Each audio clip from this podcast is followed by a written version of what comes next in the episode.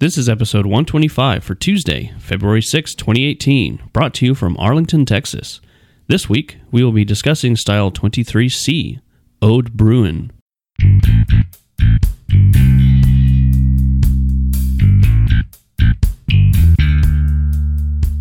Welcome to Brew Styles. My name is Chris, and together with Travis, Sawyer, and Powers, we take on the world of beer one style at a time. Every week, we discuss a different style of beer and taste some of our favorites. We hope you leave with a thirst for more. Our podcast may be found on iTunes, Google Play, and Stitcher. Look us up and subscribe to make sure you are kept up to date on our latest episodes. Like us on Facebook and follow us on Twitter at brew underscore styles. Drop by our website, brewstyles.com, where you can stream every episode, check out our photo gallery, and use the contact tab to send us comments and feedback. You can also find more information about the BJCP and how to become a certified beer judge. Settle in and raise a pint with us as we launch into another episode of Brew Styles.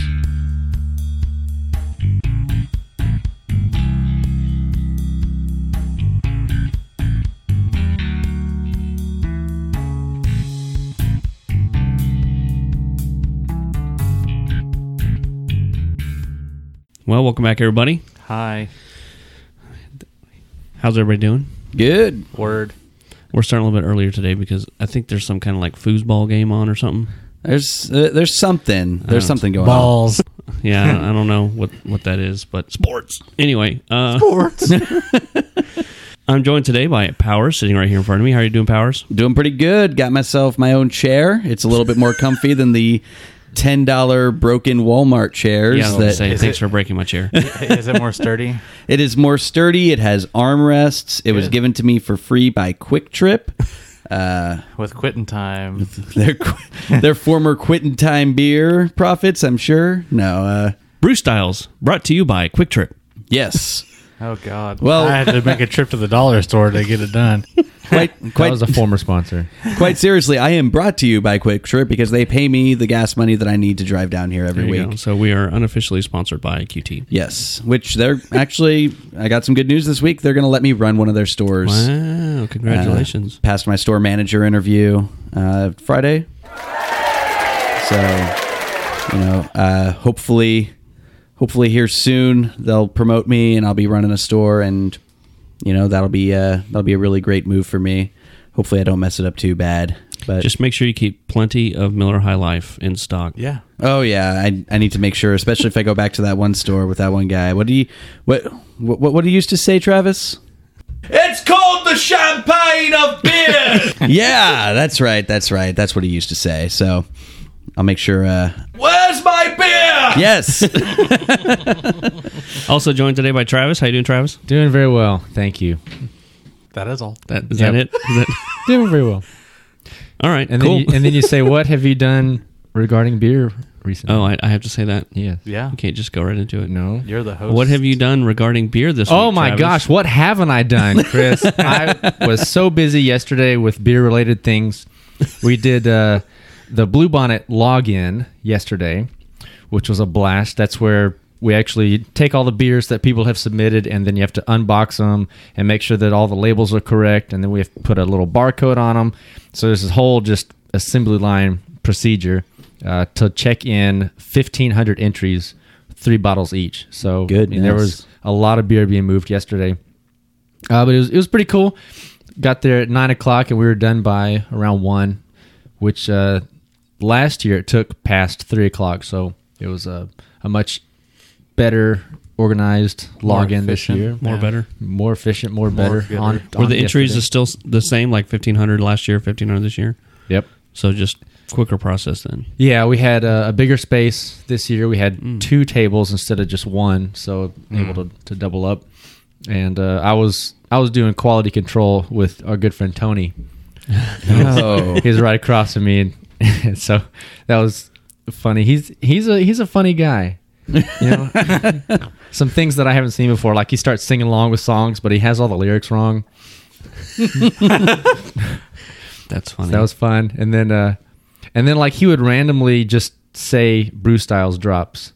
Oh god. Oh no, we've created a monster. yeah, it was funny. 'Cause it- I started laughing because I'm just I'm looking at barcodes and numbers, and I hear because it makes you want a mango. I'm like, what is that? is it is it bad that whenever somebody uh, gets like a mango flavored cigarillo from me, like in my head, I just really want to say that. That should be the catchphrase for the company that sells them. oh my, a swisher. Yeah. because it makes you want a mango. All right.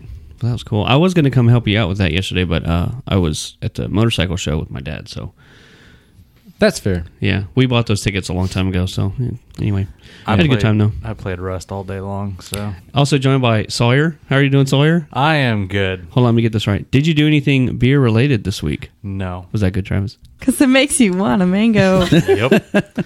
I mean, if drinking Jack and Coke at night with dinner is beer related, sure. Yeah.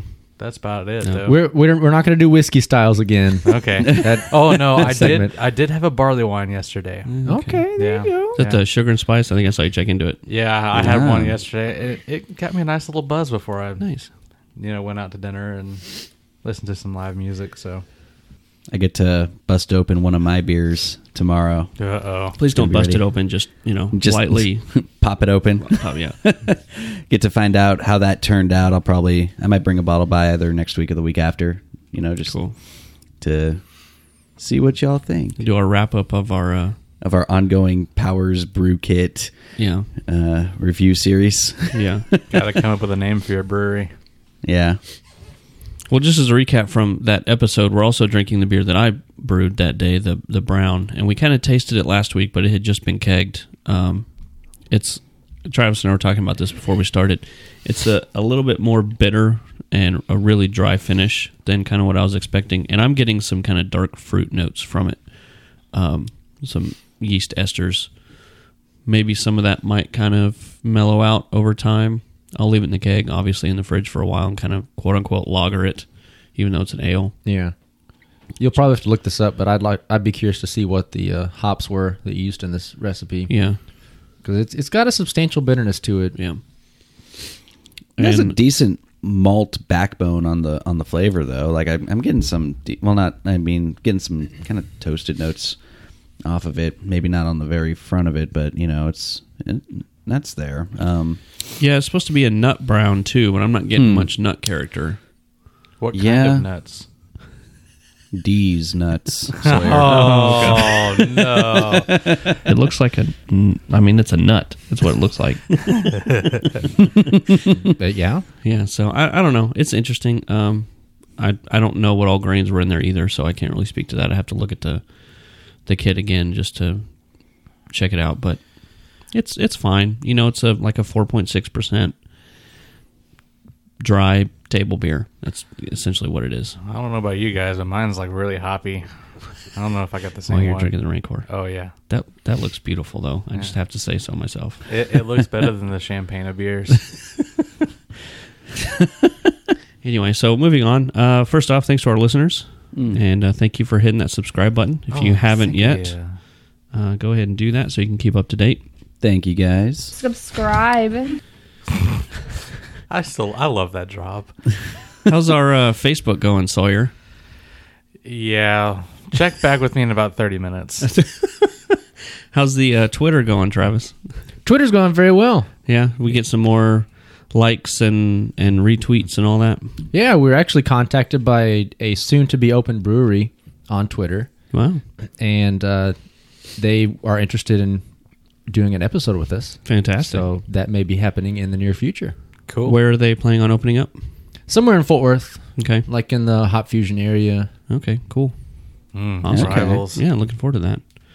Hopefully, uh, I think we're trying to schedule that next week, but we'll Mm-hmm. we'll see how it goes. Hmm? I don't know, Powers. Are you doing one of our social media accounts? No, I've I've He could I've take said, over Instagram. I've said I could take over the Instagram, but I don't know who has the login info for that. I've that would never- be Eddie. Okay, cool. So I'm never getting the Instagram info. trying to remember what he looks, trying to remember what he looks like and you know what his voice sounds like. 'cause What's I his don't- last name Uh, again? I don't it- know. Rogus. So- I don't, I Brogus. don't know. It's been so long since he's been here. Yeah, you right. know, Tony asked about him yesterday. Really? Because like when he said, said the "want a mango drop," he's like, you know, who said that? Was that just like something you picked up off the internet? And I was like, no, that was the wife of one of our former hosts. And he was like, oh, and his smile just disappeared, and he said. Did, did he did he pass away? oh my I was god. like, no, no, oh He, had, he no. had a kid, and and So basically, couldn't yes, come. He's dead on the inside. yes, We should get him back on. That'd be fun. Yeah. yeah. I think s- think so. I haven't seen him in forever. It's been a while, I think, for almost all of us. Yeah. yeah, I mean, he lied. I'll be right back. because he was not back. Yeah. Yeah, yeah. All right. Anyway, so Let today me show we're you a big boy. anyway, so today we're talking about Ode Bruin, uh, style twenty three C. What is that? I have been looking forward to this episode ever since we decided we were going to do it. Yes. Is it same like an- here. Ode, Ode? or odd Is or it like- old? Is it like Ode to Joy? I'm pretty sure it means old, yeah. um, pronounced ode. Oh, oh, it's O U D, ode, Old. Odd. old, Ode. Bruin. Uh, Bruin which München. yes, which um, Bless you. anyway, uh, overall impression: a malty, fruity, aged, somewhat sour Belgian style brown ale. So ode Bruin, old brown. So there's not going to be anything wrong with this beer today. Powers, have you had a sour beer before? Oh yeah. Like a. a legit sour? Uh, yeah, no, I've uh, I've actually the first sour beer I ever had was when I was in California. We were at a we were at a bar with my dad and my aunt, and there was a there was a nice cooler like just a you know a several doors full of just bottles from all over the country. And I pulled my aunt over and I was just like, "Hey, what do you think I should drink right now?"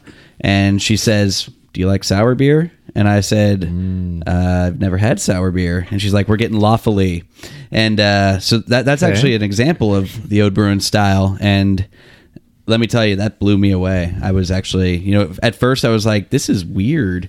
Uh, but after after getting after getting into it a little bit, I was like, oh, hey, this is actually So very nice. this is nice. So so you know what yeah. to expect today then. yes, yes. Yeah, I mean, I've I've grown up loving you know warheads and the sour worms and Lemonade you know, and stuff all like that, that. Mm-hmm. kind of stuff. Yeah, the the really tart things. But the first time I had a sour beer, it was like, oh my, g- what in the, what is this? And I didn't like it. Now I can't get enough. my favorite sour beer of all time is the Jacobins, which I wanted to bring today, but it's not an Old Bruin; it's a Flanders Red. So it's a Right. different style, but same kind of concept: um, fruity and tart. But anyway, so we're talking about Ode Bruin today. Aroma, complex combination of fruity esters and rich malt character. Medium to medium high esters, commonly reminiscent of raisins, plums, figs, dates, black cherries, or prunes. Medium low to medium high malt character of caramel, toffee, orange, treacle, or chocolate. Spicy phenols can be present in low amounts for complexity. A sherry like character may be present and generally denotes an aged example. A low sour aroma may be present and can modestly increase with age, but should not grow to a noticeable acetic vinegary character. That's important to note. Should not be acetic or vinegary. Hop aroma absent. Absent. Don't see that very often. It usually Okay. says like low to none or whatever, but it says straight up hop aroma absent, period. okay, Diacetyl is perceived only in very minor quantities, if at all, as is complementary aroma. All right. Thank you. Good night. We'll see you next week. That was really long. What? The Just for the aroma. Oh, yeah.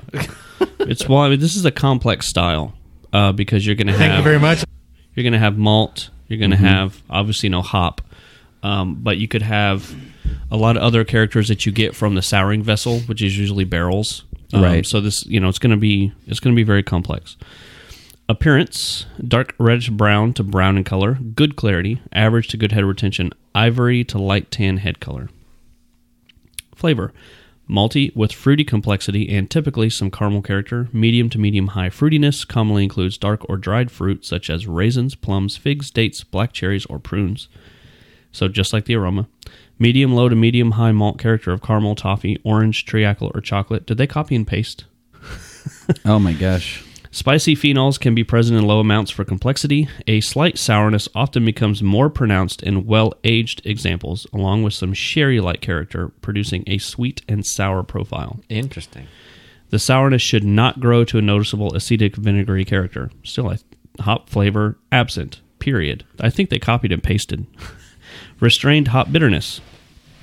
Low oxidation is appropriate as a point of complexity. So when you put something in a barrel, you're going to get some oxidation.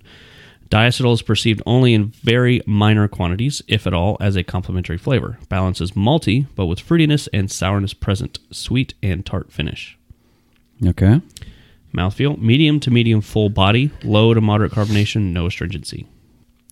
Comments Long aging and blending of young and aged beer may occur, adding smoothness and complexity and balancing any harshness, sour character. This style was designed to lay down so examples with a moderate aged character are considered superior to younger examples. That's kind of interesting. I'm going to read that again. This style was designed to lay down so examples with a moderate aged character are considered superior to younger examples. So this is going to be one of the younger ones. As in fruit lambics, Old Bruin can be used as a base for fruit flavored beer such as Creek cherries, Frambozen raspberries, although these should be entered in the classic style fruit beer category.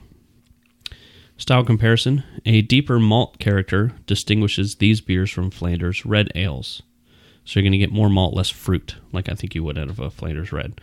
The Old Bruin is less acetic and maltier than a Flanders red, and the fruity flavors are more malt oriented. Vital statistics OG 1040 to 1074, IBUs 20 to 25, so that's pretty low. FG 1008 to 1012, SRM 15 to 22, ABV 4 to 8%. And I think we actually have a couple examples that are over 8%. Yeah. Um, So I'm getting drunk today. uh, commercial I'll examples be here all night. Commercial examples: Ixigim, Old Brune, Leafman's, Gudemond. Which I saw this one at Total Wine. I thought about picking it up. Hmm. Um, Gudenbond. yeah, uh, the Leafman's Old Bruin. I didn't see.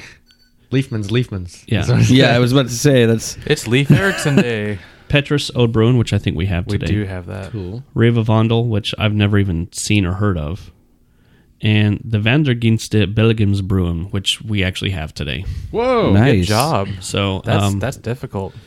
So I think we'll have a, a good array of really nice tart beers to try today. Should be good. Yeah, I'm excited. Yeah, in the, in the style comparison, it stuck out to me that it says the Odd Bruin is less acetic uh, than the Flanders Red, which I remember Mm-hmm. on the Flanders Red episode, that was like for Jakobin's example. That's the one Yeah. that just really gets the corners of your cheeks. Really and, puckering. And it Yeah. ma- makes your mouth tingle, Like when you eat the whole bag of warheads. Yeah, I don't do that. the foreheads. I just felt some tingling. I just felt some tingling in my cheeks when you said that. That Yeah. was that was exciting. It's so funny. Like when you talk about warheads, your mouth starts watering, right? I know. It's so good. Anyway, so yeah, th this beer is going to be similar to that, but not nearly as fruity and acetic as the Flanders, which. Powers, we need to get you some Jakobins to try. yeah, I want to try that one. You- It's it sounds great. It's it's a regular sized bottle, but it costs like twelve bucks. Not surprised. It's fantastic. It's tremendous. It's the best beer. so, do we have any history on this? uh, I mean, they have the little history blurb, but It's always about blurbs. Yeah, go ahead and read it because it's been around for a while. So, an quote unquote old ale tradition indigenous to East Flanders. Where's East Flanders? I don't even know. it's, east of West Flanders. Oh, oh, man, you took it right out of my mouth. and it's also east of Central Flanders. Typified by the products of the Leafman Brewery, now owned by Riva, which has roots back to the 1600s. Historically brewed as a provision beer that would help, sorry, that would develop some sourness as it aged. These beers were typically more sour than current commercial examples. While Flanders red beards, wow, beards, while Flanders red beers are aged in oak, the brown beers are warm aged in stainless steel. Oh, okay. See, I didn't know that. I thought that was all oak. Someone's on the struggle bus today. Yeah, I am on the struggle bus today. Drinking beard. So that's yeah. Ugh. It's like getting beers your were- beer pieces stuck between your teeth. Ugh, that's gross. Just stick your beard in the pot as There you're you go, boiling. yeah. Pretty sure that's what Fratto does. Um, they were typically more sour than current commercial examples. That's amazing because the current Yeah. commercial ones are pretty sour on their own. yeah. Mm-hmm. So anyway, so I guess we're not going to get very much oak character. Uh, warm aged in stainless steel, so not lagered. Um, well, let's talk about the characteristic ingredients too, because we are going to have some wild yeast strains. And I think it's important to identify exactly which ones we're going to be talking about. So, a base of Pils malt with judicious amounts of dark Cara malts and a tiny bit of black or roast malt, just to give that stronger malty character, like the chocolate that the uh, uh, aroma and flavor we're talking about. You'll get that from black or roast malt. Often includes maize, We've got corn. Yep. Low alpha acid continental hops are typical. Avoid high alpha or distinctive American hops. Yes, because it said they're absent in Yeah. everything. Absent. Saccharomyces and lactobacillus. And uh, uh, Acetobacter. Bacter? sure, Sure. acetobacter. I don't know what that is actually. It's probably some kind of acid. um, contribute to the fermentation and eventual flavor. Lactobacillus reacts poorly to elevated levels of alcohol. Water high in carbonates is typical of its home region and will buffer the acidity of darker malts and the lactic sourness. Magnesium in the water accentuates the sourness. So, lactobacillus here, not Brettanomyces. Which I'm okay with. Yeah, the the the the hugest hugest the wow. I'm really on the struggle bus today. It's going to be huge. Um, the biggest difference between lactobacillus and Brettanomyces is the lacto is going to be sharply tart or sour depending on the levels of it. Mm-hmm. The Brett is softer but more like uh, funky. Right.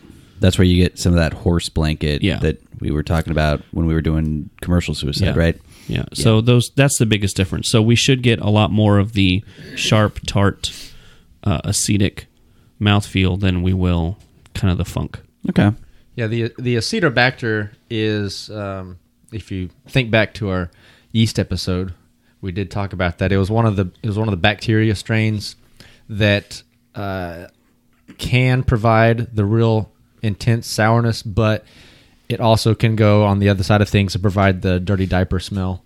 So that's one of those that some people will will play with it because it can provide some pretty good flavors. But you got to be real careful. Yeah, but you're you're playing with fire there. Yeah. Well, I'd And- hate to see a dirty diaper on fire. Well, and some people will swear up and down that Brett is more complex than lactobacillus. Okay. But I think it kind of depends on how you do the like. I'm, I'm talking from like the homebrew side because it kind of depends on how you do the lacto because there's really cheap and easy ways to do it, but you're not going to get the depth and the complexity that you will if you do like the sour mash and you let the beer sour. If you try to force it by adding lactic acid or, um, and I tried this with the um, the goza by putting that acetic malt in there, you'll get some some tartness, but it's not going to be like what we're going to taste today. Okay. Yeah, it's So- like microwaving a steak. You still get the job done, but it it's nowhere near what it could be. Right. Oh, it's awful. So- Not Well, that I've tried. welcome back. yes. So anyway, it's, that's what I'm saying. Like there are are it's it's a very difficult style to replicate on a regular basis because you know it, even with the yeast that we use as homebrewers, um, the regular yeast, Mm-hmm. you're still dealing with a live organism, Yeah. even though they've packaged it and it's ready for you to use. Something like lacto or Brett is a little bit more difficult to work with. Um, so that's why they talked about blending Right. because they can they can take an old and a young version and blend them together at whatever level they need to to reproduce the whatever product it is that they're bottling just so they get more consistent. Okay. Not to go back to whiskey, but that's why they do blended whiskeys also. Oh, here we go. Here we go. I did learn that too. No, no, no. So anytime you get something blended, like um, this style, or they mentioned the um, lambics. the lambics. The lambics are like the blended thing, especially when you're talking about fruit and you can have an old lambic and a young lambic that you're going to blend together. It's really hard to find an unblended lambic. At least it has been in, in my experience. I have a lambic in my fridge right now. Nice. Congratulations. Hooray! Thank What is it? you. Uh, it's the frambois. Lindemans. Yeah. Yeah. That's a good one. Courtney really likes that one. Yeah, that one. I think the because it's made with raspberry. I think Mm-hmm. the raspberry like l- ups the tartness level of it, and it's Yeah. it's really good. Yeah, Courtney says that she could drink that all day. Yeah, So it's actually pretty good to make with a vanilla float. Ooh. You should try that. I'm gonna try that. Yeah. Anyway, um, so are we ready to get into our first beer? I think Yeah, so. Let's do it.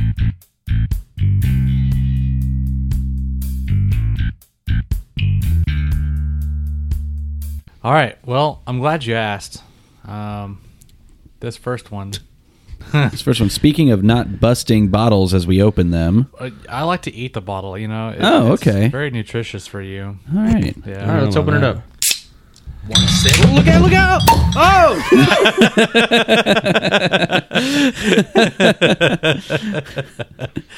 Oh man. Okay. So this first one is the Petrus Old Bruin.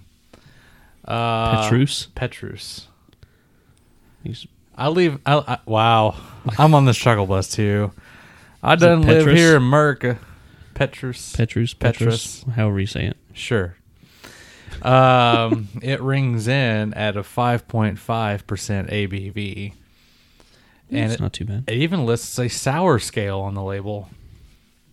Three out of five. What's their sour ability rating?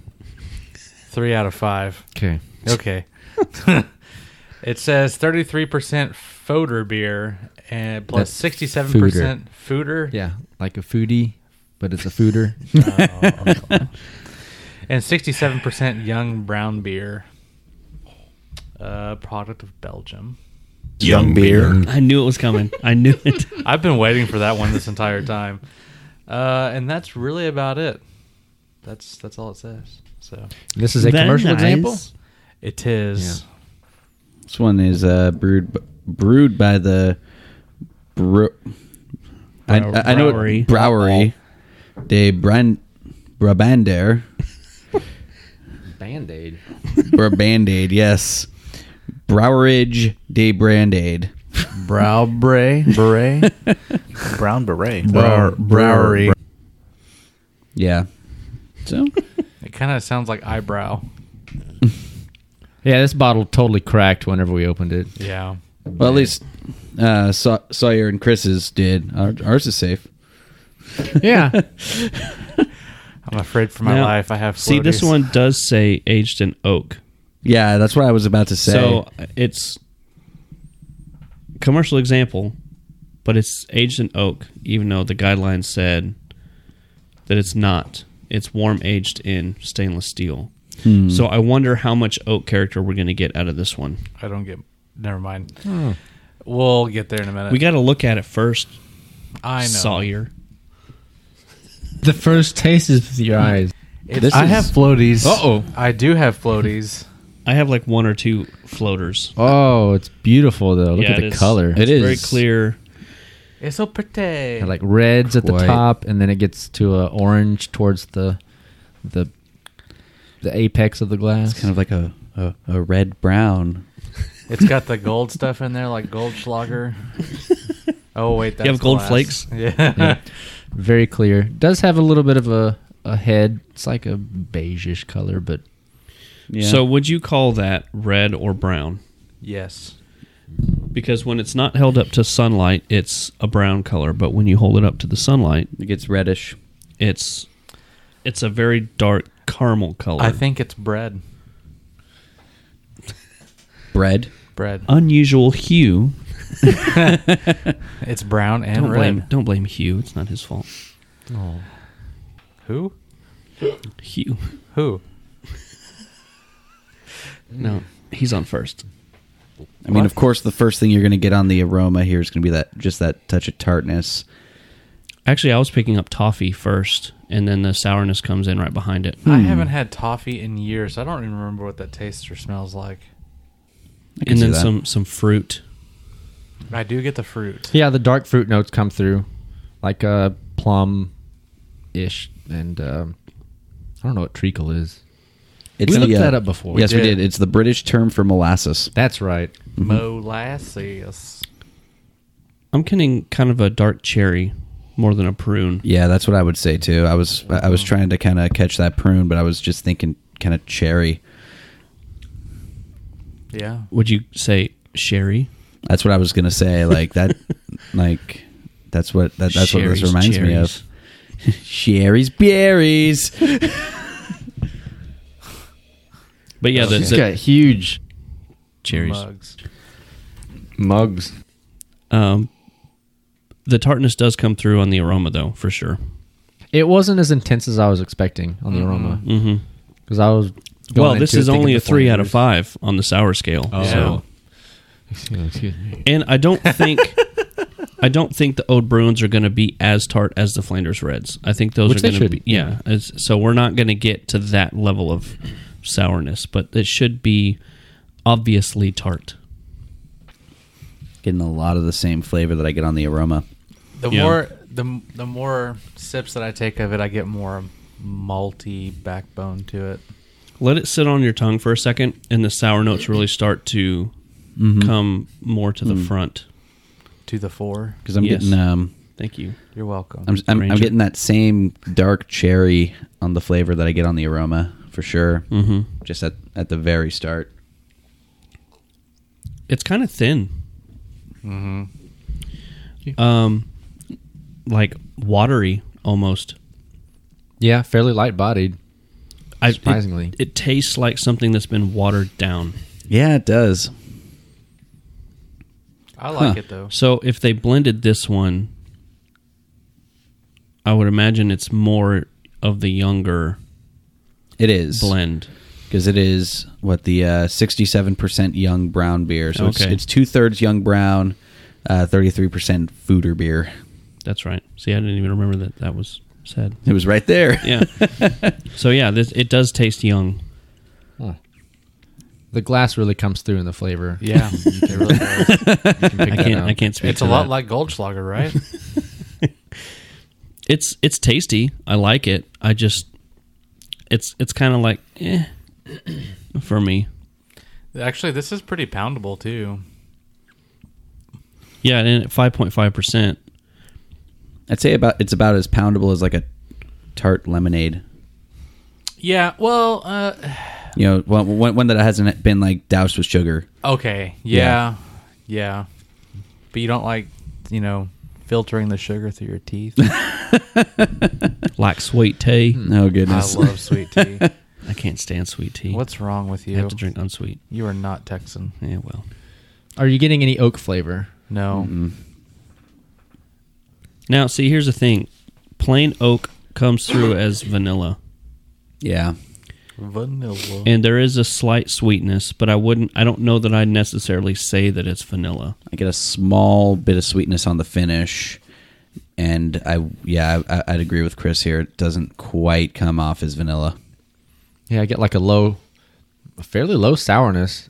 Yeah, And Then it's mixed with the the roasty, well, not roasty, but a, a toasty malt Yeah. Mm-hmm. flavor. I mean, the guideline said you could get a little bit of chocolate note, which I don't know that I'm picking that up. The the fruit kind of takes the the show here on this one. And then yeah, just being so light bodied, it kind of leaves you wanting a little more. Or Yeah. Well, and in the Belgian style, you're going to get more fruit notes, but it's this kind of fruit is not the kind of fruit you get out of like a double or a quad. yeah, it's different. That has a uh, an estery yeast character along with the fruit, and you don't get that with this because you're not using like a Belgian yeast. You're using the lacto instead. I mean, they might toss some Belgian yeast in there to help finish it out, but I can't pick up any esters from it. Uh, obviously, no hot flavor, no hop aroma. I do get a a little bit of a bitterness, but it still has a bit of Yeah. sweetness too. So it's kind of It doesn't finish dry. No, Like I said, it's got that watery mouthfeel to it. Yeah, Uh, Which I like that. I think that makes it more a poundable. little bit of a kind of a moderate to moderate low carbonation level. So Yeah. But Sawyer, when you when you order an old brune, are you looking for something poundable? Well, no, but I, mean, it's like okay that if it's you- poundable. Because if I order a sour, I'm looking for something that's going to be a little more tart than what this is. yeah, I think this is a really good entry level sour yes, for sure. Something that's going to turn your face inside out. because Mm-hmm. it's it's got the character, so you can go, huh, that's interesting, but it's Yeah. not like, oh my god, it's so sour, it's amazing, you know. So if you if you have some, and this is pretty widely distributed, I see this all over the place. Yeah, Um, so if, if you have a if you like sour beer and you have a friend that is interested in trying a sour that's not going to melt their face, then this I think would be a perfect gateway drug. I'll give this to Anna one day and see if uh, see how she reacts. she did not like the sour beers we had when we were on our trip. So BJCP rating. It is a commercial example. Yeah, and it's one of those that hits all the check box uh, check boxes, and so um, can't. th- There's nothing I would say was wrong with it, Yeah. uh, besides just the thinness I of w- it. in in my mouthfeel, I would dig in a little bit. Now, because let me before I say that, medium to medium full. Okay, so yeah, I would ding it a little bit there because it is so light bodied. Okay, I would too. and then in the overall impression, I would say it's just kind of lackluster. It's not complex, Yeah, you'd be more on the lifeless scale right? um, as far as intangibles. So I I wouldn't I probably wouldn't hit forty on it. I'd be like a thirty eight maybe. Interesting. I just Okay. I don't I don't think it's. Yeah, it might check all the boxes, but it's not. I wouldn't say this is a classic example of this style. It's it's fantastic. Mm. Yeah. Had we not known beforehand that this was on the list, Now I might be completely wrong. Maybe that's exactly what it's supposed to taste like. I'm I'm interested to see the other commercial example that we have and see how it compares. True. then the definition of, or the then our definition of mouthfeel is not right.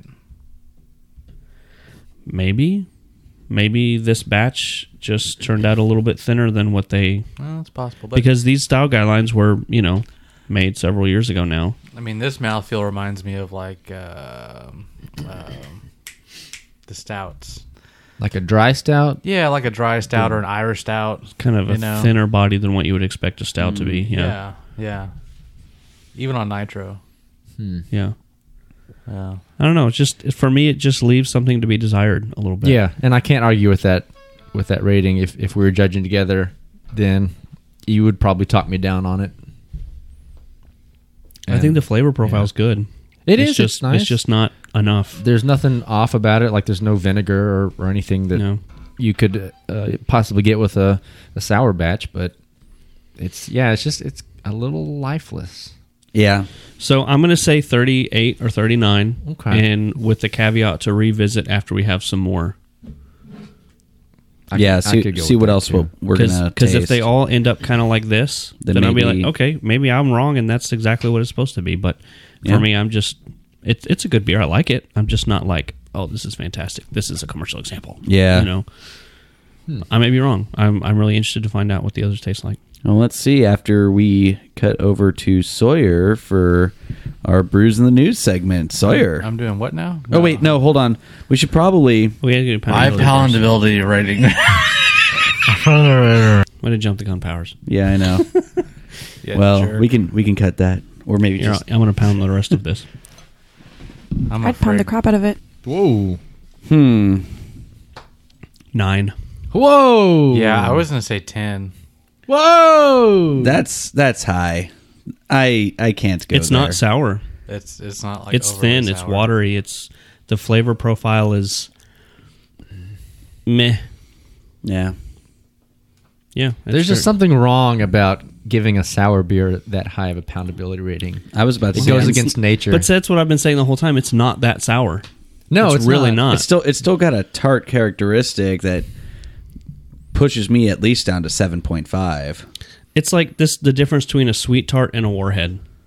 Uh, This is sweet tart level tart. I don't I don't find either to be a nine poundability though.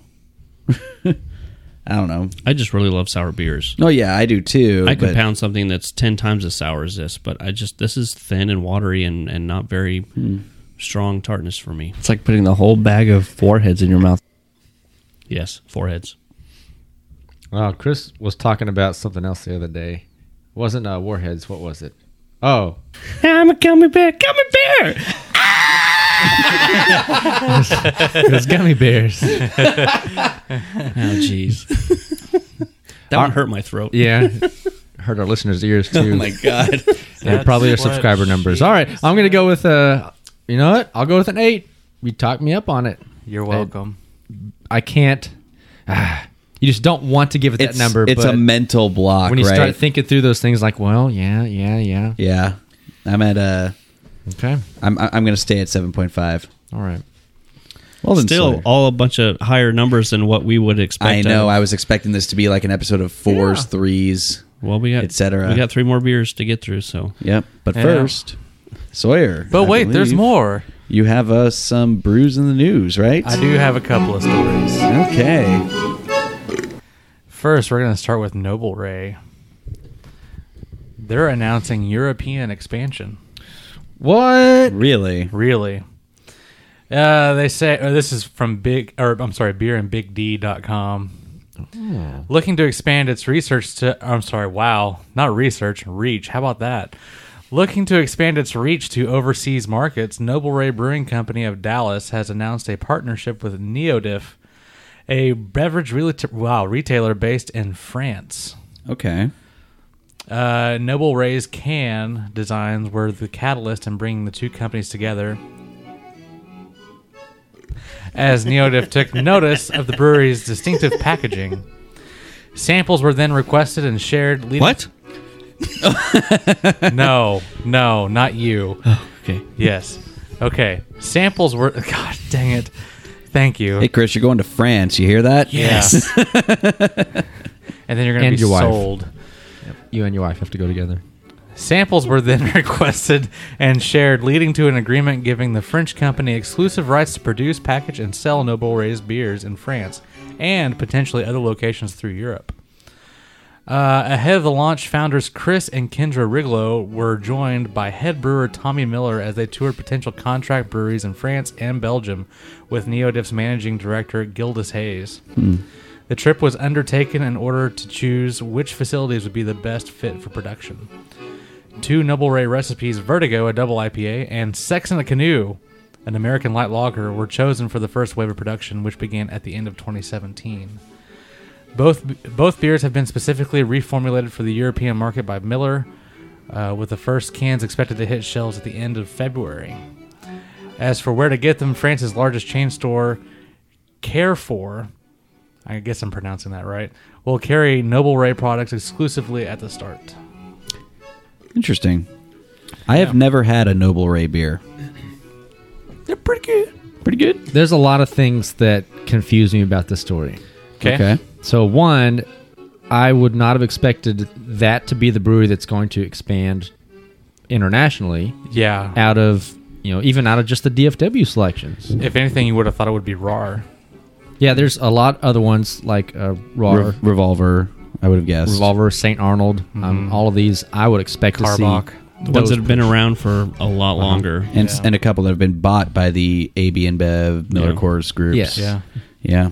And also from a brewery that just a few weeks ago we talked about on this podcast said that if it was a fire sprinkler they had to add to their system that they would shut down because they didn't have the capital.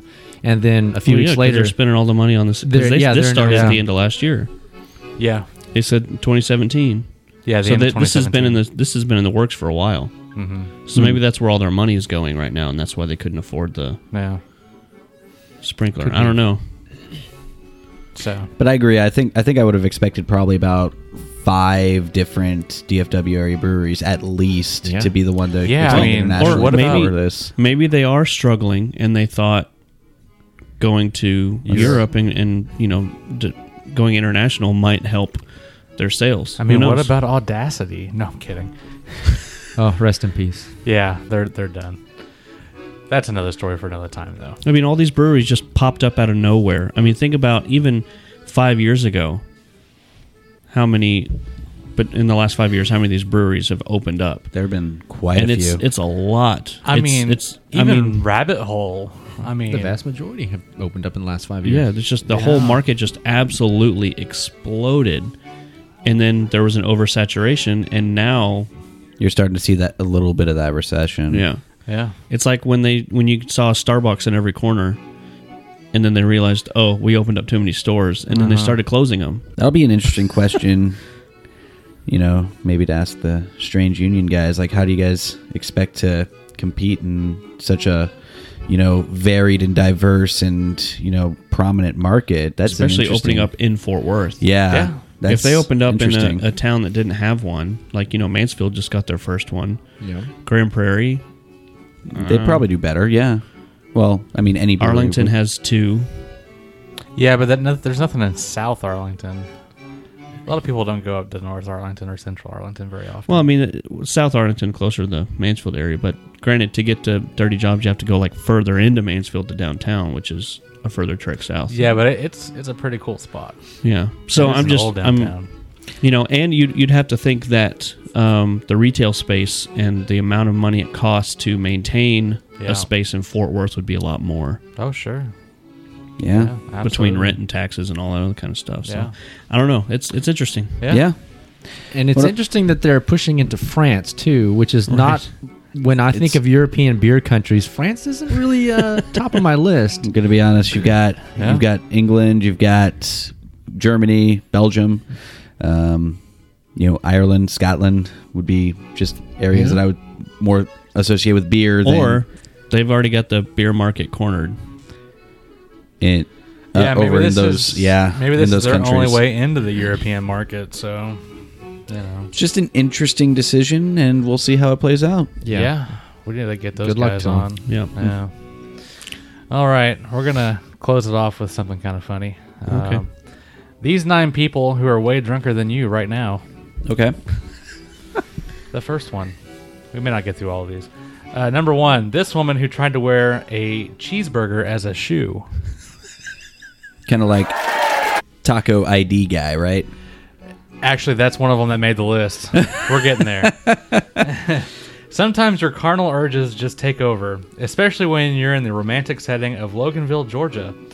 Oh, a Waffle House parking lot. That's Not surprising. yeah. Explains a lot. This lovely couple was making boom boom in the car earlier this year when police busted them. Loganville authorities said the woman was so drunk that she tried to put a cheeseburger on her foot like a sandal. we, we really wonder how she attempted that. Did she stick her foot between the bun and the, and the patty? Also, is that the kind of information that police usually include in their reports? Who knows? Number two. Making boom boom is going to be a drop from now on. Thank you for saying that. You're welcome. Let's skip to the one Powers just brought up. Number three, this man who used a taco as his ID. Matthew Faulkner managed to pay the cashier and get his tacos on the night on one. On, wow, one. I guess I should say one night. Uh, get his tacos one night in 2011, but that's when he, uh, the fun seemed to stop for the man from Jensen Beach, Florida. After passing out in his car while in the drive-through line at Taco Bell, cops approached Faulkner's car after the engine caught on fire. Whoa!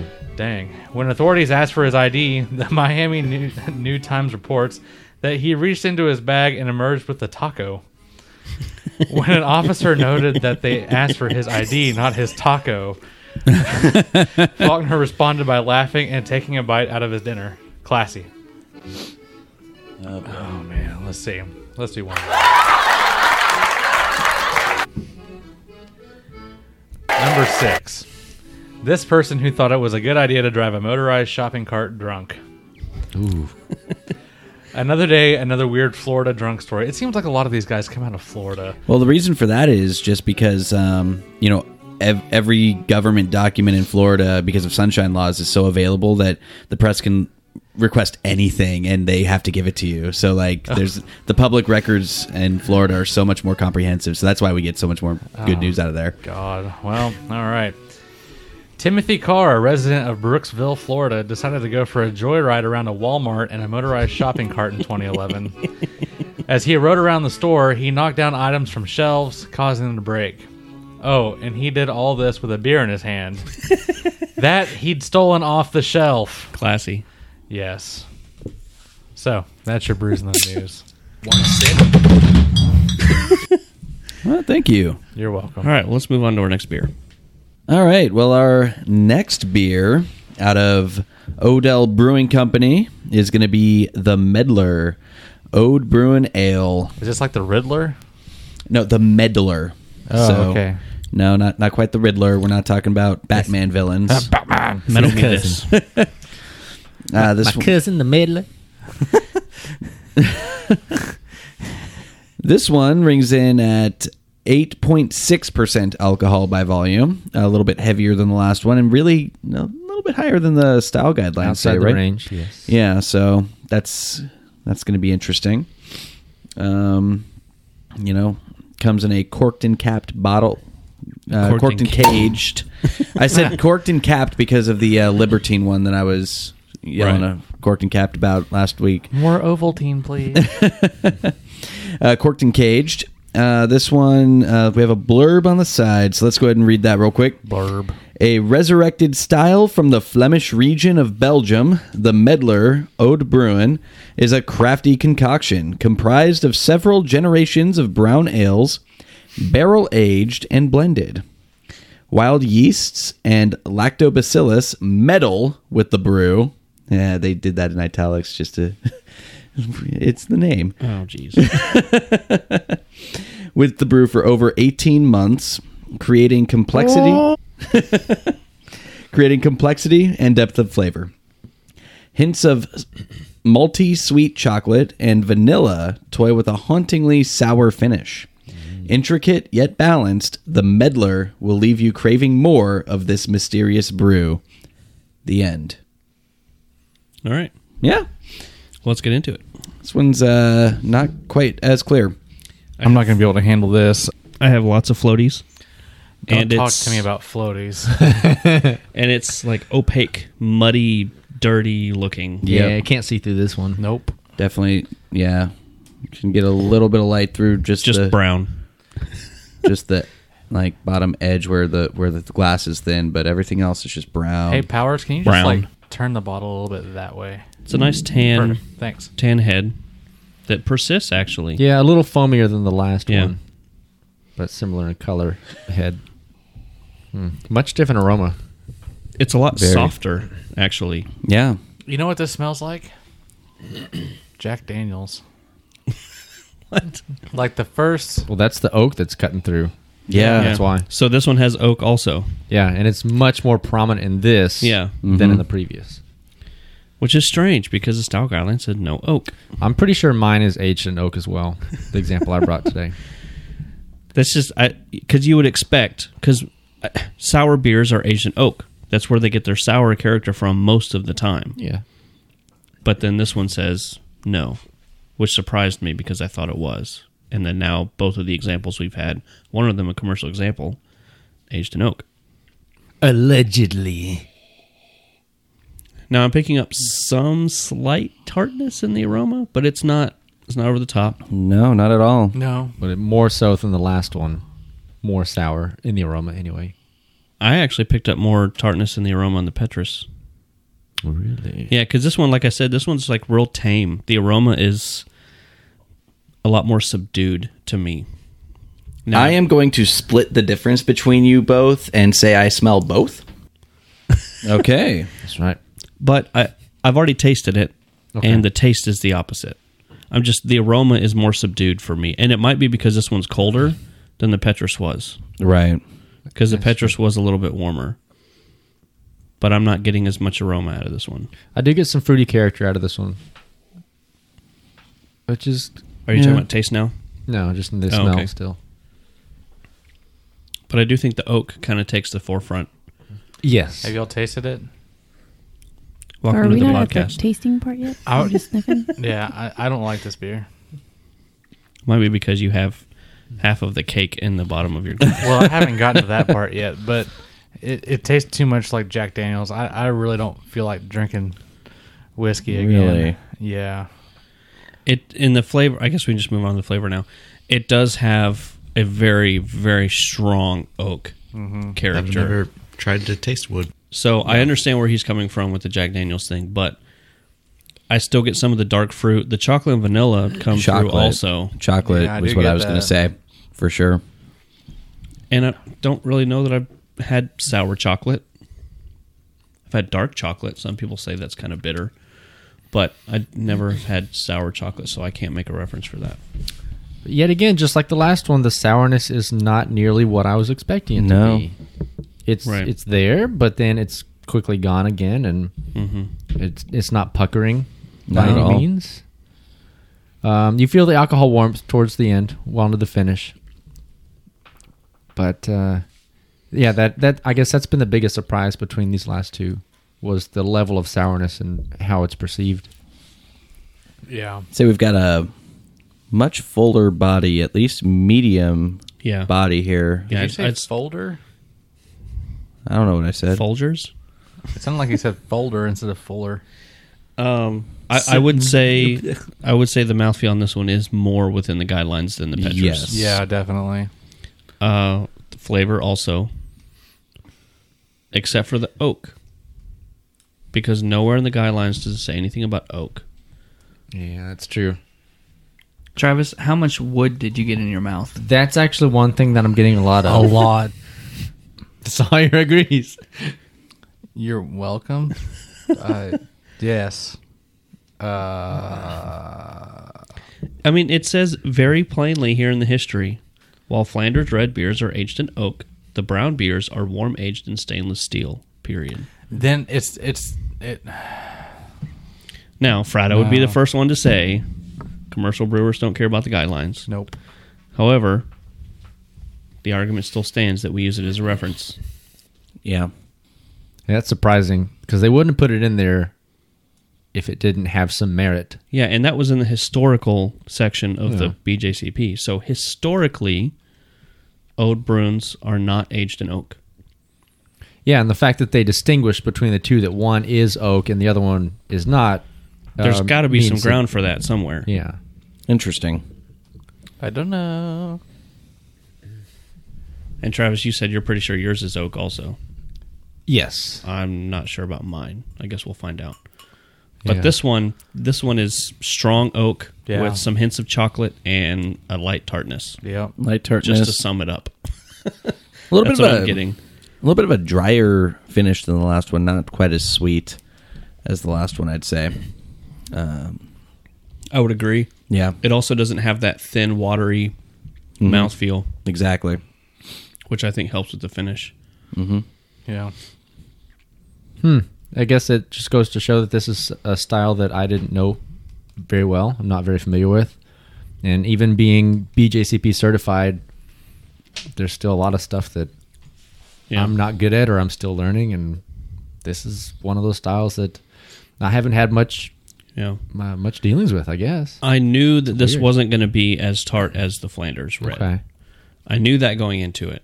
What I I didn't know was the oak thing, which is still proving to be an issue. so that's I don't know. It's interesting. Yeah, interesting. Yep. And it just you know the the other part of that too, the difference between this and the Flanders is you would um, expect the Flanders red, which we know has a high fruit content, going to a brown, you would expect more malt character, mm-hmm. which we're getting some of that with the chocolate notes and and all of that and some of the dark fruit, but it's not like the bright fruit character that you get out of the Flanders red. So I guess that's another difference between the two. That's true.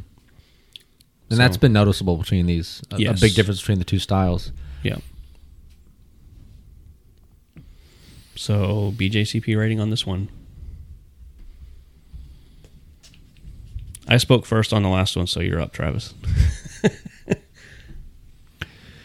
Well, since the guidelines do not mention anything about oak, then you have to ding it big time on that character in aroma and flavor.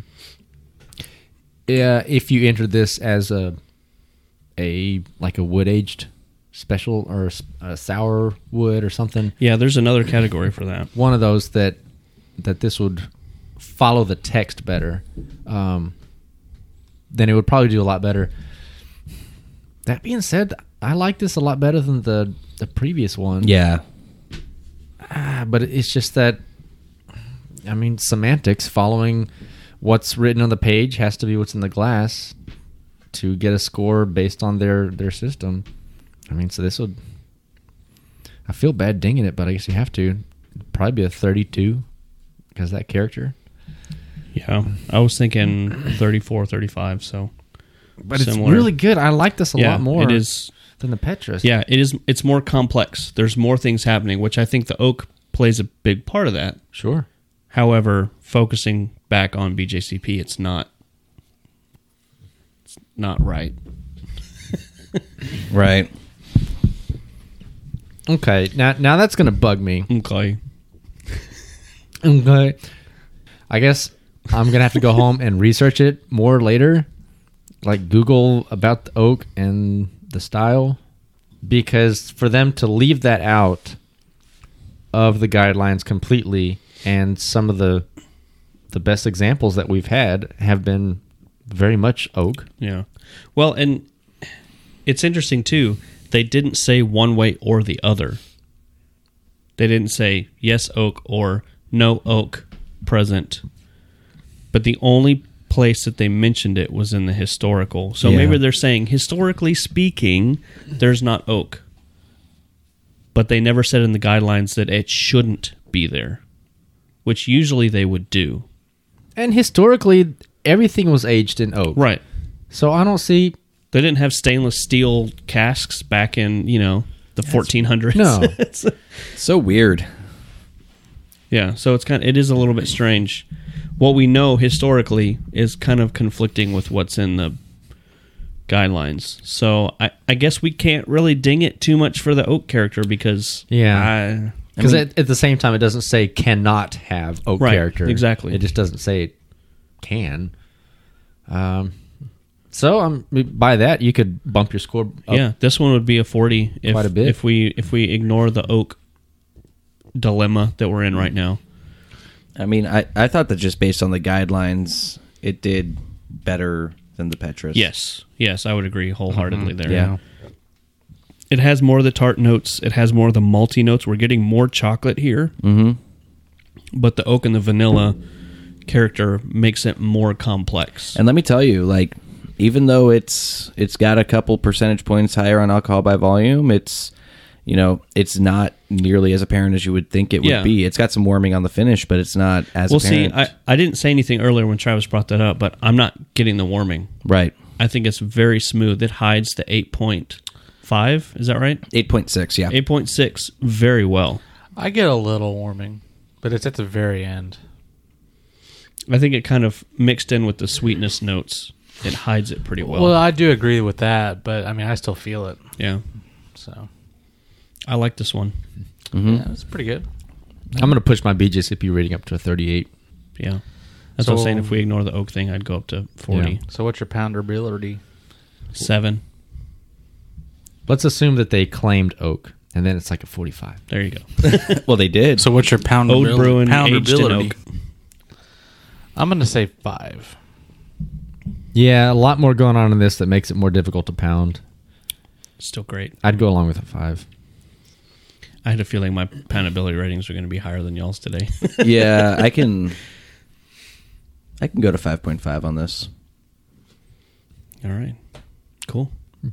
By the way, Wait. if you are curious about poundability, you can now go to our website, brewstyles.com, and click on the About tab, and you can read all about the poundability really? rating and where it came from, how it came to be, and educate yourself. Wait, Chris, what was your Very nice. poundability again? Seven. Oh, okay. Yeah.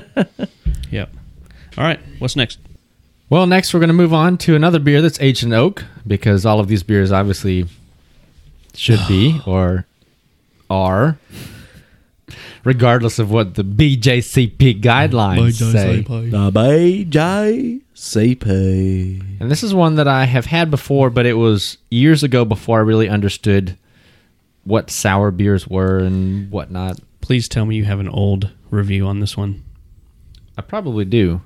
Actually, I have Rate Beer pulled up. I need to look that up. But uh, this is from Deschutes, and it is called The Dissident, their 2017 reserve. It comes in a uh, 22 ounce bomber. It was capped and wax sealed. Fancy. It's quite nice. It says ale brewed with cherries, aged in oak. Uh, it's 10.5%. Mm. Bottled on August 28th of last year, 2017. And uh, on the bottle it says fermented with wild yeast. We have to isolate this brew so as to not influence the others. Otherwise, we might just have anarchy on our hands. Here's to solitary confinement and shared exploration. And Rate Beer has a huge commercial description about it, but I won't go through and read that one. This beer is so good. Oh, I actually like this one. I rated it on December 21st, 2009.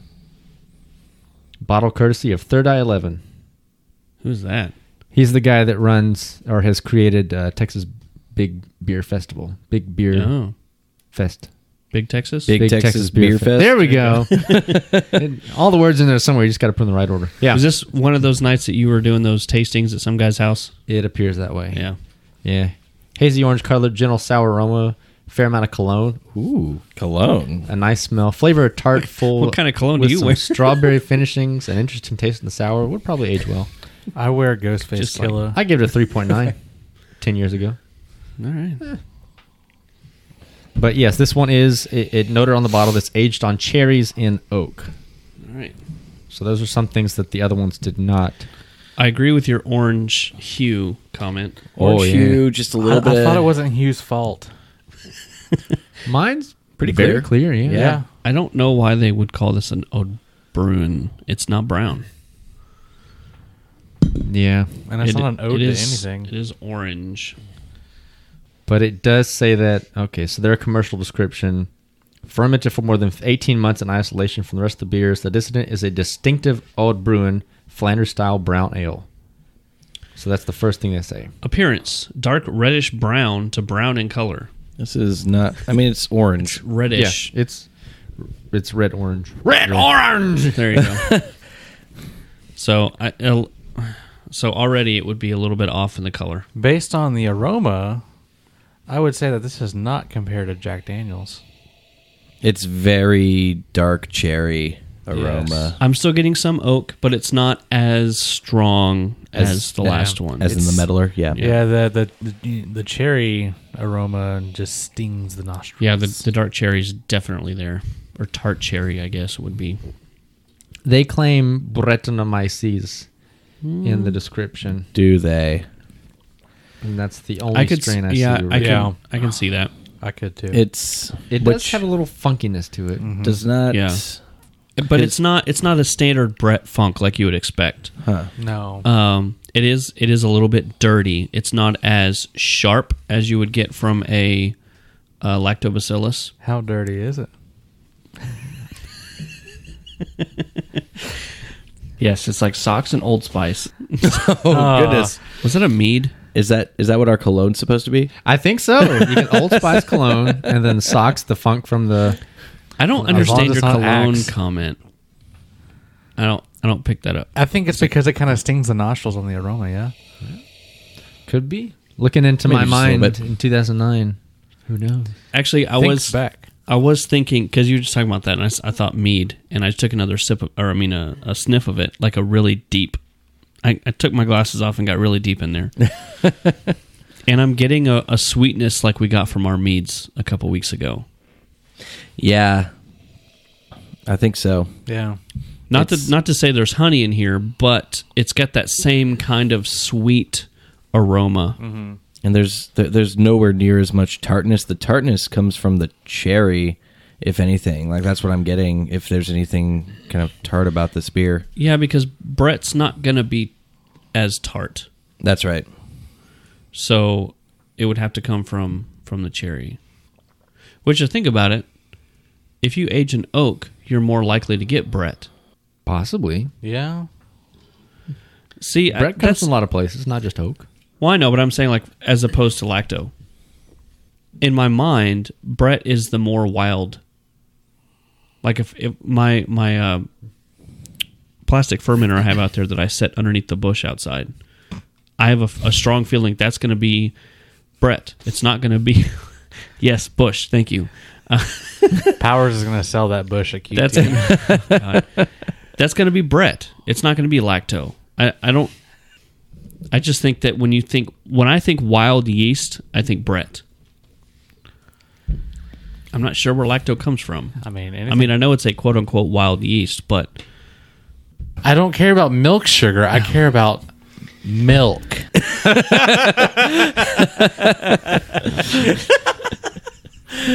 Oh gosh. I haven't heard that one yet. That was a new one. Yeah, that Because one think, was new. is it Stone that has the open fermenters? Uh, lots of people do. Jester King does. Jester, that's what I'm thinking of. Yeah. Jester King, the rafter thing, right? That's what it was. Um, all of their beers are are not lacto. They're Brett.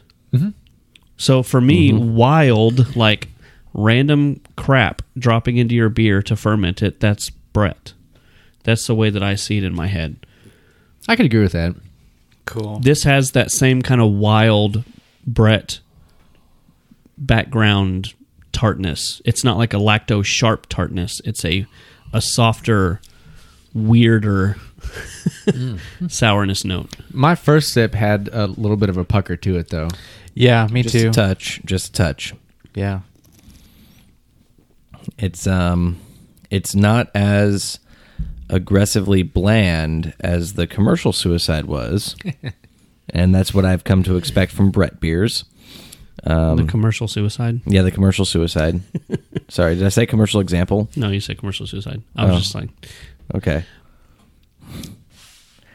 I think this is, this is my favorite of the three so far. Yeah, me too. Definitely by It- far. the oak was too strong in the last one. This one has the complexity and there's it's got the tartness, it's got some funk to it, it's got the cherry, it's got a hint of oak. It's more complex.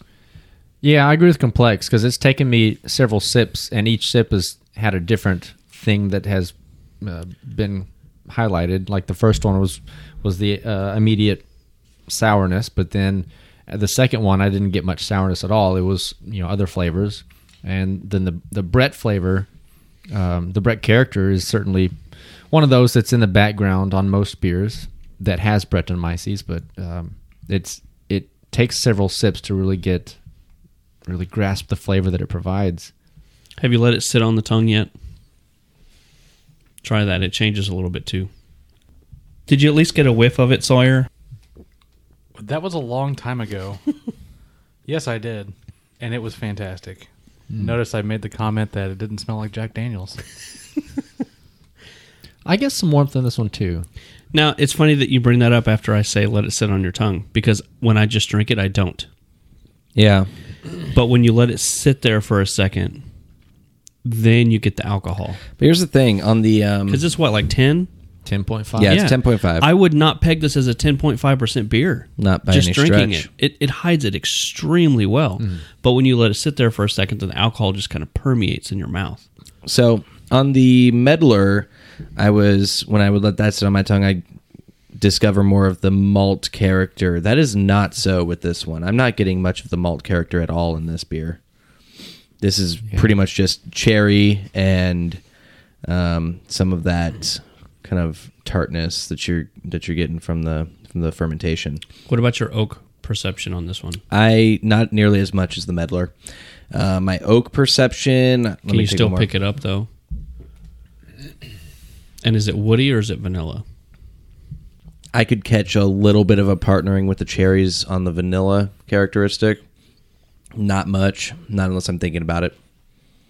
So, yeah, that's that's where I'm at with that one.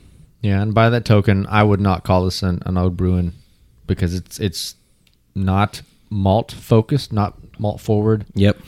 Uh, it doesn't have the the the blend that we saw on the previous two. I'd also say that the mouthfeel on this one is closer to the Petrus than it was to the Meddler. I'd say it's probably a little little bit lighter, maybe medium low. I'd say. Just to redirect a little bit, because I see where you're going with that, Travis. On the BJCP flavor, the very first line says malty with fruity complexity and typically some caramel character. so it's not saying malt forward. But it's a major part of the of the Yeah. style. Yeah. but still the fruit complexity is what adds the the different depths to it. I get that. So I'm not I'm not saying that I'm not getting any malt because I, I do get some kind of malty sweetness, but I think the fruit, the cherries, and they did claim on the bottle aged with cherries Yes. and oak, so you're going to get a little bit more cherry than you normally would. But I think the base the base beer is is is on point. I I really like this one.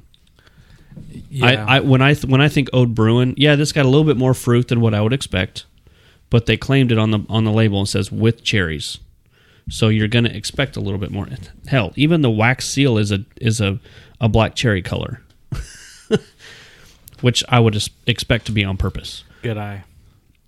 But I just I I really like this one. It has the complexity. It's not overly tart. It's not anywhere near a Flanders red as far as tartness or, or fruit level but I think the mix between the cherry, the oak, and the Brett really rounds this out and makes it complex. And I'm not picking up ten and a half percent. I would I would come nowhere near medium low to medium high malt character on this one though. No. I would come nowhere near that. And that's that that is a core characteristic of the flavor on this style. But what I'm saying is they claimed cherries and oak. They claim cherries and oak, but they still have to fit the style. They still have to have medium low to medium high malt character. But the It's not cherry would fitting that. the cherry would cover some of that malt character a little bit because fruit's going to come across more. Sure. But you should be able to get some Yeah. caramel or toffee. I still or get some malt. I molasses still or get some chocolate. malt sweetness though. That's what I'm saying. I'm not not in the levels that I would think is comparable to the style. 'Cause The other two had a very very well present, uh, well presented base of those dark darker malts, which is what separates this from the Flanders Red. And the one we have right now, while it is very tasty, I don't think uh, typifies. Is that a word? yeah, no, that's that's fine. Okay. That's fine. yeah. I, I don't. I don't think it typifies a, a beer of this style because it lacks the what I would consider a malt complexity. Sure, it has like great fruit complexity, and the oak interplays really well. The alcohol's hidden. So many good things, but yeah, it- it's just the malt side of things that I'm not in agreement with, as per this style. Yeah, it's it's very good. I, I I don't mean to say it's not very good, but I don't think that we're going to be able to go as high on BJCP as even the meddler would have. I'd say, but that's just me. Yeah, and this just has more of an American feel to it. Put it in the uh, American Wild Ale Brett beer category. That it would probably score very well on. Yeah, claim cherries and oak, and my gosh, this would this would be incredible. Yeah. But I, I don't think it is quite to the level of the historical odd Bruin Belgian European Well, sour ale. on that note, it none of these would because they're all on oak. Just saying. but historically, they're all in oak, regardless I'm- of what I know, but that's what I'm saying. Like, page. a- a- according if, if we're going to come back to BJCP, then Well, yeah. none of these would be considered oak Bruins because they're all on oak instead of the stainless steel. True. So But I mean, I, I, I still stand here where, comparatively speaking, on BJCP alone, Medler would score higher than Dissident, I would say. I think so. if I got this beer across my table and the score sheet or the entry sheet said Ode Bruin aged in oak with cherry. If they claimed all that like they did on this label, I would score it very high, like 38. I'm not going to go in the 40 plus range, but I would this would be up there with the Petrus, which is a commercial example, remind you. this would be right there Which with it. still had some toasty malt character. Right. And that's where. but they didn't claim any additional fruit. This one Yeah. did. So you're going to get the additional fruit character. Appearance is off on it. yeah. that too. Points off on that. But I, I think it's a well round, very complex. And I keep coming back to complex because, like I Yeah. said, the, the cheap examples, and I'm thinking like homebrew side here, the cheap examples are not going to be complex. It's going to be very simple. Yeah, you get some tartness, but there's not. It's like okay, here's a here's a decent beer. I'm going to pour some lactic acid in it to make it tart. This one has a, a bigger complexity, to, which is very difficult to do. You're absolutely right. Yeah, complexity is something that you can't fake. Right. And so when that comes through, it needs to be given a little more credence than and uh, something that's not. why I would rate this one higher because it is complex. It has all those different things and they meld together very well. I feel you on that. So I'd be right there like 38 39 right there with the Petrus. And the more we drink, the less I think of the Petrus. Cuz it wasn't. Mhm. That's just me. BJCP. That's just me. I could be completely Right. wrong. But that's just me. Yeah, the uh, knowing that the Petrus was a commercial example and that was the first one, it's becoming more and more faint in your mind. Um, Yeah. Luckily, we have one more commercial example too, Yeah. so that'll be interesting to see how that compares. I like this a lot.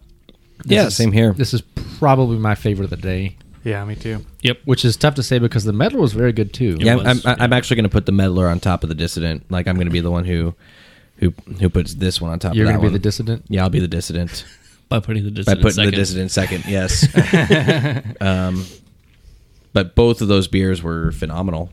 Like So Travis, you didn't give a, a BJCP for dissident. I'd have to put it at a 37, right at the top of the very good but not quite excellent, Mm-hmm. just because of the color discrepancies. Um, and Too the- orange? and well, yeah, that and the lack of the dark malt presence with caramel, molasses, any of that uh, chocolate. Um, so yeah, I just have to put it right there. It's it's so good, but because of the the slight discrepancy in what's written on the page and what's in the glass, Right. I have to have to put it there. you guys are within two points there, so that's perfectly fine. Yeah. Yeah. That's good. Poundability. Ooh, this one's gonna be lower. This one's weird because it's 10.5%. This is probably going to be the most uh, most high poundability The to most alcohol by volume high. ratio. the highest al- uh, poundability to alcohol by volume ratio I've ever given. Get the best words. Because normally something that's 10.5% is just by default going to be somewhere around 3 or 4, right? Sure. This one's going to be a 6.5 from me, at least. Yeah. Maybe even a 7. You could talk me up to 7. Well, I was going to go down to six on this one. Oh. That's kind of strange to say on a sour. I'm going to go down to six on this one, uh, just because it is so complex and the flavors are so rich. It's not like Right. a multi richness, but there's it's a rich flavor profile. So the the mouthfeel for me, and I didn't really talk about this before. I would say medium to high because it's kind of syrupy and creamy, more so than the other two. So it would be harder for me to pound. I agree with what Sample just said completely, which is why I'm going down to a four. Yeah, we said five in the last one. Mm-hmm. I think I'm going to stay at a five on this one. No, I'm going to go up to a six. But but Well, Oh, that none, didn't take long. but none of us cited alcohol warmth as a as a reason for exactly. Yep. for poundability coming down. And that's commendable. Yeah, That's really I- good. Yeah. If you handed me this, I would say, "Oh, this is like a six and a half, maybe a seven percent beer, Yeah. not ten and a half. Yeah. like that's that's that's incredible. Yeah, no, this is this is a feat, I'd say. A It's- feat of it tastes like brewing. feet. Ooh. No, yes, it's like socks and Old Spice. it is a it's a feat in brewing, I'd say. This is All right, it's good. Good job. They shoots. All right. What's next? one more commercial example. Okay, well, the last one we're going to do is another commercial example, one that I brought. This is the Vanderginste Flanders Sour Ale Red Brown. Red brown. Red Brown. Now, there's a reason I picked this one up. Because it's red brown. No. Aside from it being a commercial example, it is made by the same brewery as Ich spreche Deutsch. Jacobins. Oh. Okay. Who is that? I've always wondered that one. That's me That's you. That doesn't even, that doesn't even sound like you. because I'm in my German accent. Uh oh. So this is made by Brouwery Omar Vanderginste. I guess that's his name. Vanderginste is the First reason. name it's- is Browery. Oh, good luck getting through first Omar. grade with it. Omar Vanderginste. So this is the Vanderginste Flanders Sour Ale Red Brown. Uh, the blurb on the neck label says a traditionally brewed Flemish red brown sour is blended with 18 month old Foder beer to create this tart, refreshing, medium bodied benchmark ale. Reddish amber with a tan head. Hints of tart fruit dominate the nose. The palate has apple and raisiny fruit notes.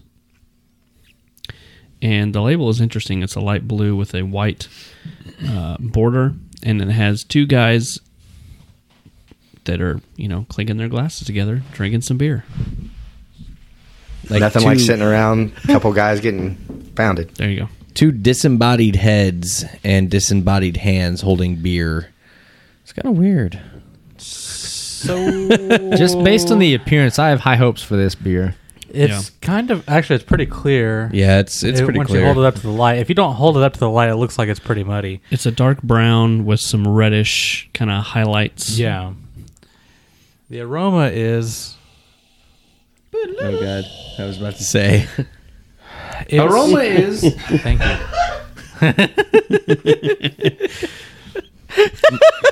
Much more muted on the aroma than the last two. I want my ringtone to be that when you call me. and I'll put it in I'm getting- Audacity and I'll keep getting higher pitch. Okay, sorry. Continue. I'm getting a lot of fruit notes in the aroma. I don't know if I necessarily pick up apple like they say on the, the neck label. Uh, maybe a little. Interesting. I smell no oak whatsoever. I don't And either. Nothing on the label anywhere says anything about oak. And you know what I do smell? Hacker Shore. You know what this kind of smells like to me? Chips. The I mean, the aroma is very similar. I can see where you're coming from because it's it has a malty aroma. Yeah. I don't get much Yeah. sourness in the aroma. No. I mean, a little bit of fruitiness, but Yeah. but it's pretty straightforward comparatively speaking. Yeah. uh oh, Oh no. I just read the untapped details for this beer. Are there funny pictures? We haven't been doing that.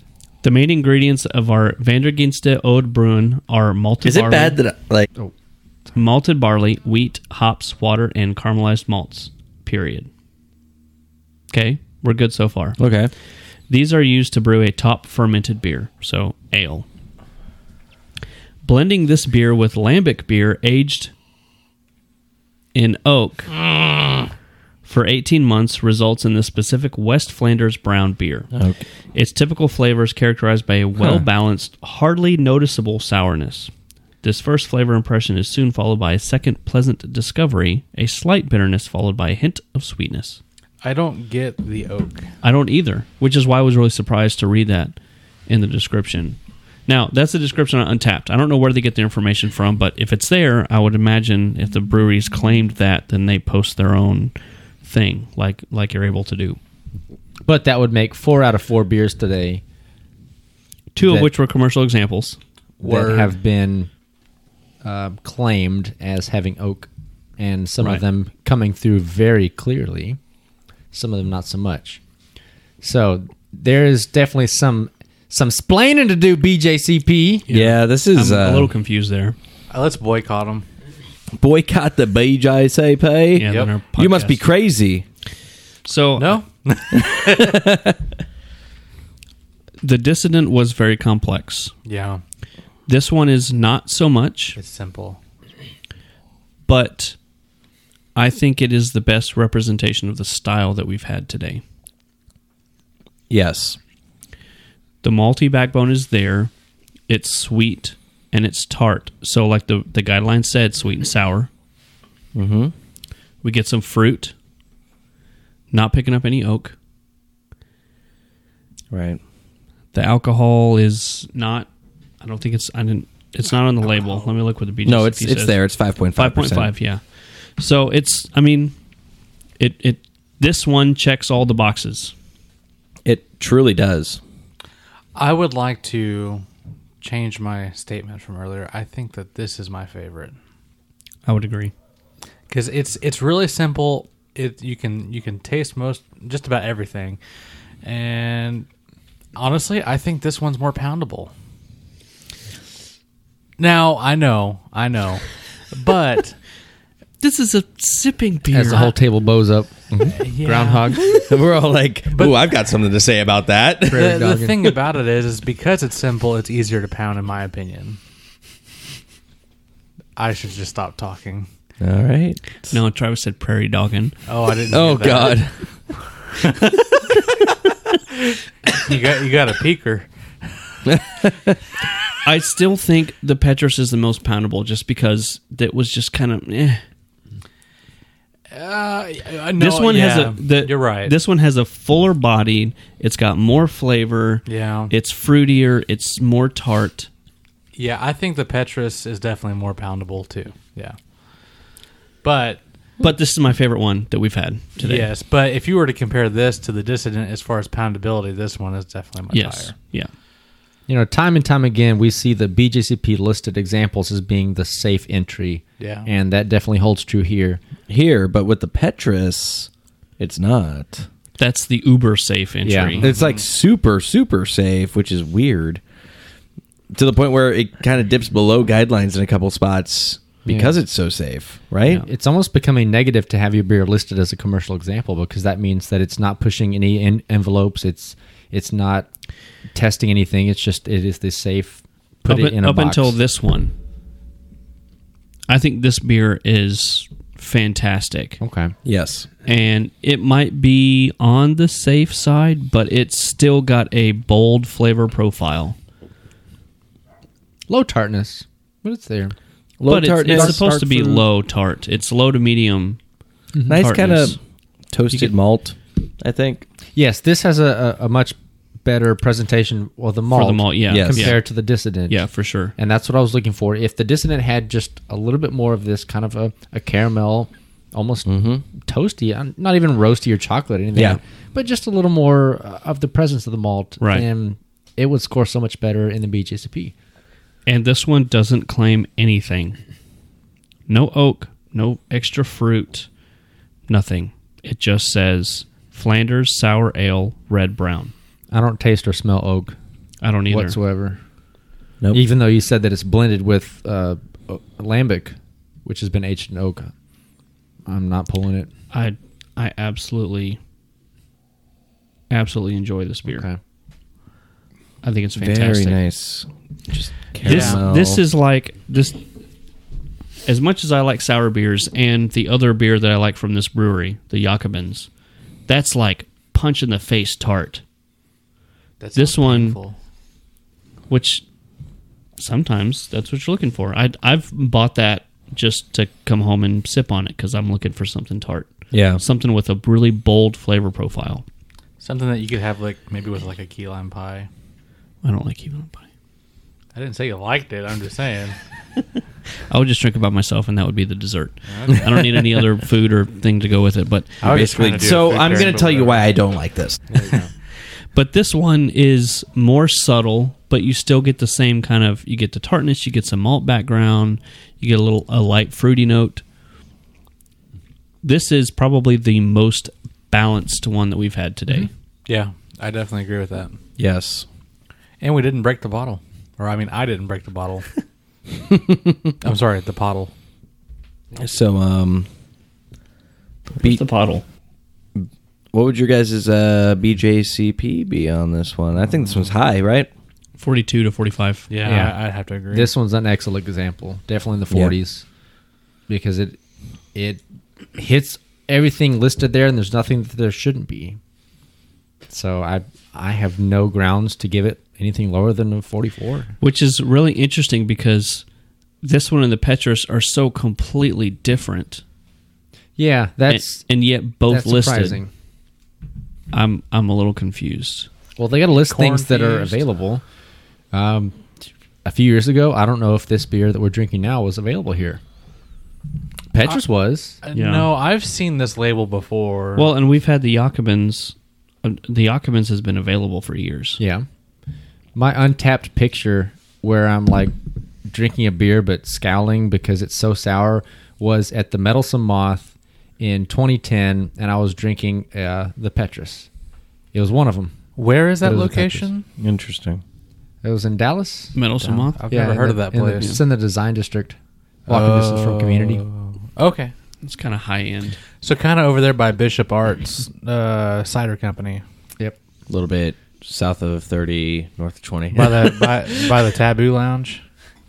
20 goes through there, right? Yeah, and so uh, Petrus has been around for a long time, and it's widely distributed. And I think uh, mainly whenever they think about beers that they want to list on the commercial examples, it has to be something that is widely available, because the whole point is to give a homebrew judge something to base off of. Point of reference. Yeah, and if they list, well, this is uh, uh, a commercial example is the is the Deep Ellum Barrel House Series uh, number three, which is only released once. Then that's not going to help anybody. But Right. if they say something that is uh, has international appeal, like the Petrus does, Well, well, but that does. think of all the styles that we've talked about where we were hard pressed to find one. Sure, So, yeah, it's not perfect. yeah. Yeah. Well, that's pretty good. But I out like of these, this. this is the, the by best. far, I think, the best one. it's the best beer It's tremendous. of all of them. So, pound So what's your poundability rating on this one, huh? Man, I was hammered there. you were? I think we all were. Um, I'm going to say five. yeah, I'm gonna say five as well. I'm coming up on this one. I'm going up to a seven. What? You're going to go up? Up to a seven. Up, up I'm- and away. Please explain. Mm, Right there. No, and, and, and, and actually, I'm right there with Travis here because I gave the Dissident uh, 6.5 to a 7, Dissident 6.5. This is a 7, I'd say. Yeah. Um, it's just, it doesn't have nearly as much of um, those. It, it it's It doesn't have any flavors in it that are way too crazy that would prevent me from pounding it it doesn't have nearly a level of tartness that I would expect to not be able to pound this with. I'd say that this is very simple, very straightforward. I'd say it just doesn't have anything that like would prevent me from pounding it. Yeah, not super sour, fairly well balanced. Yeah. I go with a seven. I would beg the question Does well balanced and simple, do those two things correlate? Because I wouldn't call this beer simple. Okay, I I, I was I was struggling for my words there. I would say that well balanced was what I meant. Because, see, my, my thing with this one is the, the flavors are stronger. It's not as complex as the Dissident, but the flavors are stronger. And it's got like this. Usually, when you're talking about beer, syrupy is a negative connotation. But this one sits heavier. It's thicker. It's more syrupy. And I I, don't thought- I don't mean that in a bad way. I thought the dissident did that more than this one. okay. I think that this is a little too thick for me. For some people, it is. That's okay. Yeah.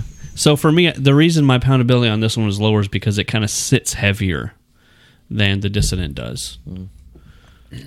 So I think this one's just above the dissident for me. Uh, I think that a little bit more of that, like you were saying, syrupy character comes through with the dissident more, especially that cherry flavor. It really, uh, it really adds to that to that Mm-hmm. Yeah. factor a little bit more than this one does, where it Yeah. doesn't have that obvious fruit flavor to it.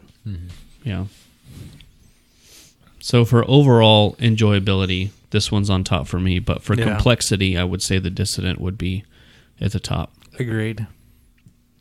I'm there with you. Yeah, I like this one the best out of the four. Uh, complexity, yes, dissident.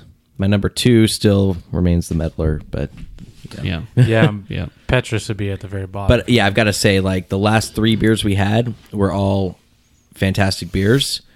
Uh, the Petrus, I, I'm, I'm kind of glad that we had the three that we had after that one because it kind of made me appreciate those three a little bit more. And it kind of put it in perspective a little bit too. Yeah, because it is listed as a commercial example. But Yeah. obviously at the bottom for all of us. Yeah. So so in a, in a quick summary, if you want out of the four that we had, if you want complex, go dissident or Vanderginsta. If Yeah. you want most flavor, dissident or Vanderginsta. if you want a entry level sour, Petrus.